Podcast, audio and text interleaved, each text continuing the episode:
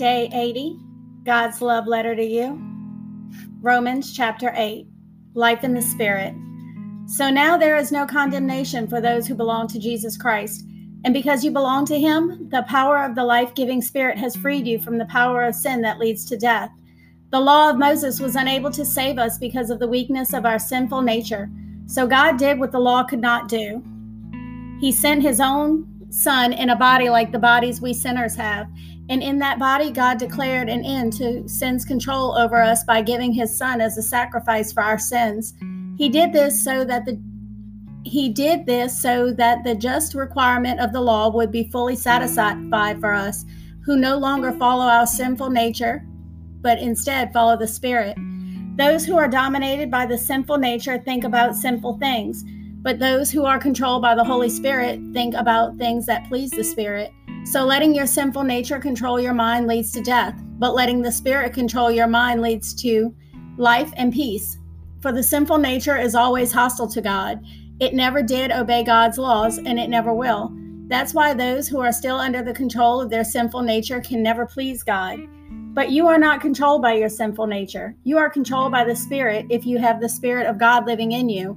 And remember, that those who do not have the Spirit of Christ living in them do not belong to Him at all.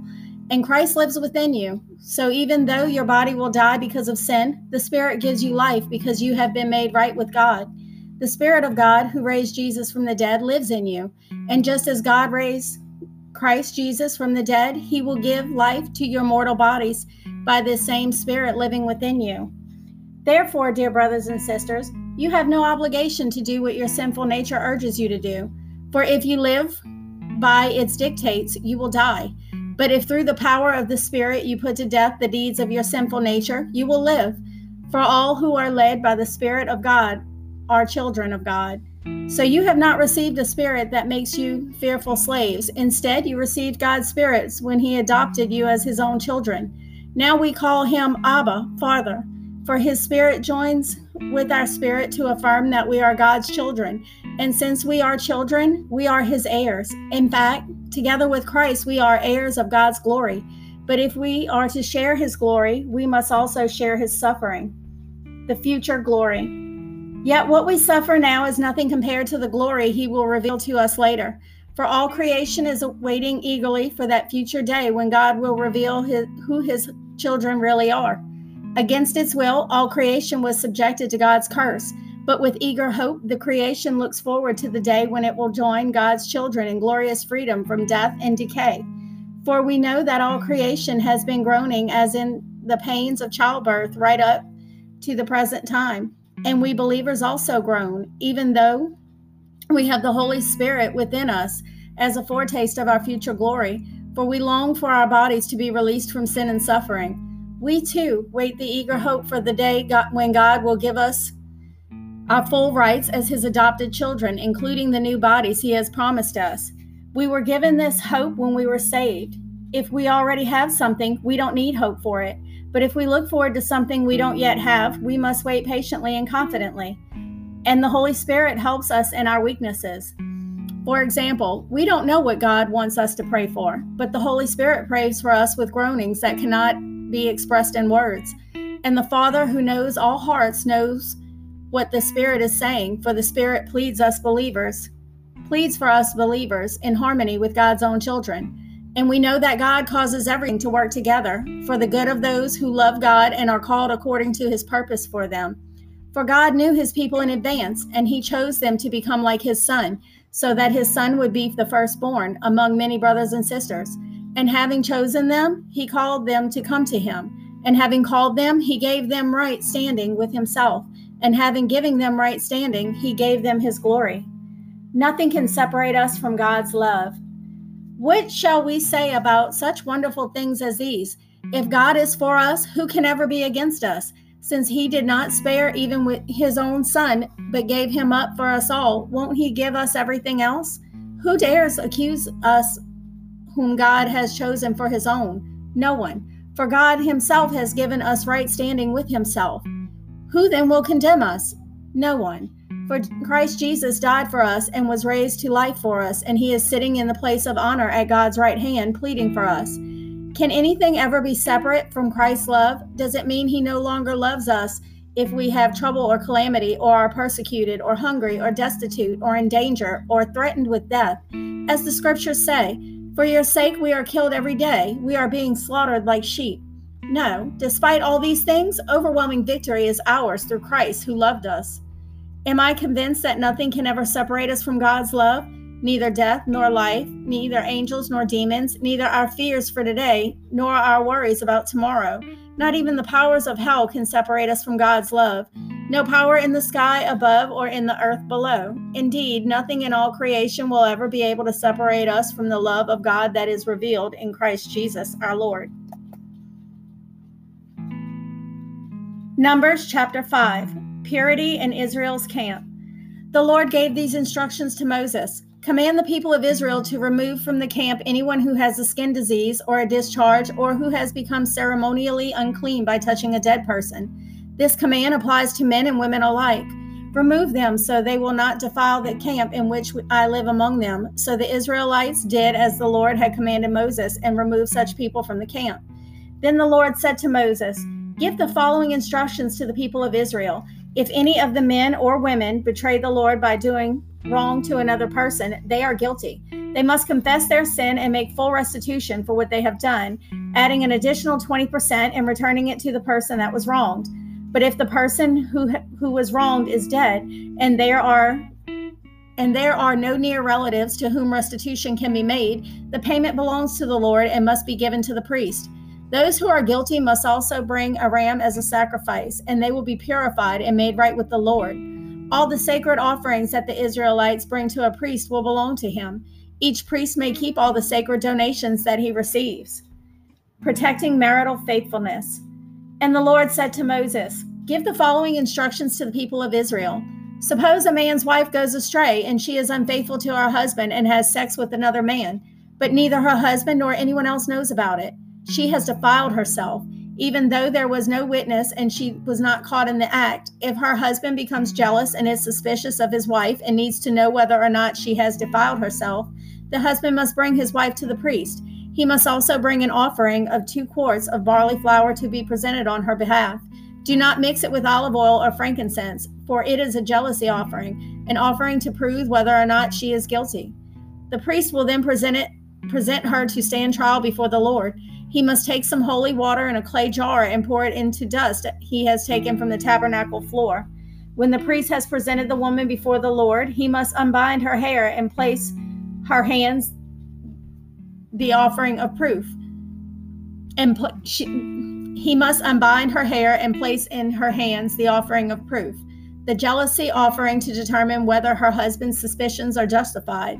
The priest will stand before her, holding the jar of bitter water that brings a curse to those who are guilty. The priest will then put the woman under oath and say to her, If no other man has had sex with you, you must not have gone astray and defiled yourself while under your husband's authority. May you be immune from effects of this bitter water that brings on the curse. But if you have gone astray by being unfaithful to your husband and have defiled yourself by having sex with another man, at this point, the priest must put the woman under oath by saying, May the people know that the Lord's curse is upon you when he makes you infertile, causing your womb to shrivel and your abdomen to swell. Now may this water that brings the curse into your body and cause your abdomen to swell and your womb to shrivel. And the woman will be required to say, Yes, let it be so. And the priest will write these curses on a piece of leather and wash them off into the, to the bitter water. He will make the woman drink the bitter water that brings on the curse. When the water enters her body, it will cause bitter suffering if she is guilty. The priest will take the jealousy offering from the woman's hand, lift it up before the Lord, and carry it to the altar. He will take a handful of the flour as a token portion and burn it on the altar, and he will require the woman to drink the water. If she has defiled herself by being unfaithful to her husband, the water that brings on the curse will cause bitter suffering. Her abdomen will swell, and her womb will shrink, and her name will become a curse among her people. But if she has not defiled herself and is pure, then she will be unharmed and will still be able to have children. This is the ritual law for dealing with suspicion. If a woman goes astray and defiles herself while under her husband's authority, or if a man becomes jealous and is suspicious that his wife has been unfaithful, The husband must present his wife before the Lord, and the priest will apply this entire ritual law to her. The husband will be innocent of any guilt in this matter, but his wife will be held accountable for her sin. Numbers chapter 6 Nazarite laws. Then the law said to Moses, Give the following instructions to the people of Israel. If any of the people, either men or women, take the special vow of a Nazarite, setting themselves apart to the Lord in a special way, they must give up wine and other alcoholic drinks. They must not use vinegar made from wine or other alcoholic drinks. They must not drink fresh grape juice, and they must not eat grapes or raisins. As long as they are bound in their Nazarite vow, they are not allowed to eat or drink anything that comes from a grapevine, not even the grape seeds or skins. They must never cut their hair throughout the time of their vow, for they are holy and set apart to the Lord. Until the time of their vow has been re- fulfilled, they must let their hair grow long and they must not go near a dead body during the entire period of their vow to the Lord. Even if a dead person is their own father, mother, brother, or sister, they must not defile themselves, for their hair on their head is a symbol of their separation to God. This requirement applies as long as they are set apart to the Lord. If someone falls dead beside them, the hair they have dedicated will be defiled. They must wait for seven days and then shave their heads. Then they will be cleansed from their defilement. On the eighth day, they must bring two turtle doves or two young pigeons to the priest at the entrance of the tabernacle. The priest will offer one of the birds for a sin offering and the other for a burnt offering. In this way, he will purify them from the guilt they incurred through contact with the dead body. They must reaffirm, then they must reaffirm their commitment and let their hair begin to grow again. The days of their vow that were completed before their defilement no longer count. They must rededicate themselves to the Lord as a Nazarite for the full term of their vow, and each must bring a one year old male lamb for a guilt offering. This is the ritual law for, for Nazarites. At the conclusion of their time of separation as Nazarites, they must each go to the entrance of the tabernacle and offer their sacrifices to the Lord. A one year old male lamb without defect for a burnt offering, a one year old female lamb without defect for a sin offering, a ram without defect for a peace offering, a basket of bread made without yeast, cakes of choice flour mixed with olive oil and wafers spread with olive oil, along with their prescribed grain offerings and liquid offerings. The priest will present these offerings before the Lord. First the sin offering and the burnt offering, then the ram for a peace offering, along with the basket of bread made without yeast. The priest must also present the prescribed grain offering and liquid offering to the Lord. Then the Nazarites will shave their head at the entrance of the tabernacle. They will take the hair that had been dedicated and place it on the fire beneath the peace offering sacrifice. After the Nazarite's head has been shaved, the priest will take for each of them the boiled shoulder of the ram, and he will take from the basket a cake and a wafer made without yeast. He will put them all into the Nazarite's hands. Then the priest will lift them up as a special offering before the Lord. These are holy portions for the priest, along with the priest of the special offering and the thigh of the sacred offering that are lifted up before the Lord. After this ceremony, the Nazarites may drink may again drink wine. This is the ritual law of the Nazarites who vow to bring these offerings to the Lord. They may also bring additional offerings if they cannot afford it, and they must be careful to do whatever they vowed when they set themselves apart as Nazarites. Then the Lord said to Moses, Tell Aaron and his sons to bless the people of Israel with this special blessing. May the Lord bless and protect you. May the Lord smile on you and be gracious to you. May the Lord show you his favor and give you his peace. Whenever Aaron and his sons bless the people of Israel in my name, I myself will bless them. Psalms 80. Please listen, O shepherd of Israel, who, you who lead Joseph's descendants like a flock. O God, enthroned above the cherubim, display your radiant glory. To Ephraim, Benjamin, and Manasseh, show us your mighty power. Come to rescue us. Turn us again to yourself, O God. Make your face shine down upon us. Only then will we be saved. Our Lord God of heaven's armies, how long will you be angry with our prayers? You have fed us sorrow and made us drink tears by the bucketful. You have made us the scorn of neighboring nations. Our enemies treat us as a joke. Turn us again to yourself, O God of heaven's armies. Make your face shine down upon us. Only then will we be saved. You brought us from Egypt like a grapevine. You drove away to the pagan nations and transplanted us into your land. You cleared the ground for us, and we took root and filled the land. Our shade covered the mountains, our branches covered the mighty cedars. We spread our branches west to the Mediterranean Sea. Our shoots spread east to the Euphrates River. But now, why have you broken down our walls so that all who pass by may steal our fruit? The wild boar from the forest devours it, and the wild animals feed on it. Come back, we beg you, O God of heaven's armies. Look down from heaven and see our plight. Take care of this grapevine that you ha- yourself have planted. This son you have raised for yourself, for we are chopped up and burned by our enemies. May they perish at the sight of your frown. Strengthen the man you love, the son of your choice. Then we will never abandon you again. Revive us so we can call on your name once more. Turn us again to yourself, O Lord God of heaven's armies. Make your face shine down upon us. Only then will we be saved.